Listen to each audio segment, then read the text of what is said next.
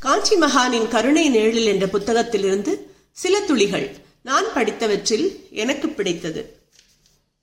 புடவை கேட்டு வந்த அம்பாள் ஒரு கணவன் மனைவி காஞ்சி மடத்துக்கு விலையுயர்ந்த பட்டுப்புடவையுடன் தரிசனத்துக்கு வந்தார்கள். அந்த சமயத்தில் மகாச்சண்டி ஹோமம் நடந்து கொண்டிருந்தது. காஞ்சி மகான் முன்னிலை வகித்தார்.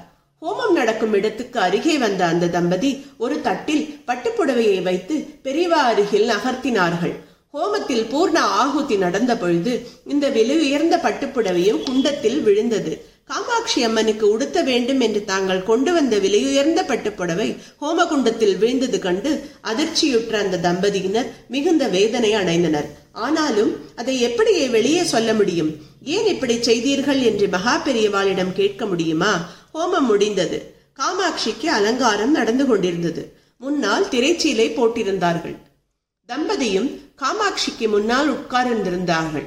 தங்கள் மனதில் என்ன நினைத்துக் கொண்டிருக்கிறார்கள் என்பது அந்த மகானுக்கு தெரியாதா என்ன? சுமார் அரை மணி நேரத்துக்கு பிறகு திரைச்சீலை விலக்கப்பட்டது கண்களை கொள்ளை கொள்ளும் அலங்காரத்தோடு காமாட்சி ஜொலித்தாள். மகா பெரியவா அந்த தம்பதியின் பக்கம் திரும்பி அம்பாளை பாருங்கள் என்பதாக புன்னகை தவழும் முகத்துடன் ஜாடை காட்டினார். அவர்களும் அம்பாள் பக்கம் திரும்பினார்கள். இவர்கள் கொண்டு வந்த அதே பட்டுச்சேலை அம்பாளின் திவ்ய சுரூபத்தை அலங்கரித்துக் கொண்டிருந்தது. வியப்படைந்த தம்பதி மகானின் திருவடி பணிந்து ஆசி பெற்றனர். யார் எதை கொண்டு வந்தாலும் அதை எப்படி ஏற்றுக்கொள்ள வேண்டும் என்று அந்த மகானுக்கு தெரியாதா என்ன? அற்புதங்கள் தொடரும்.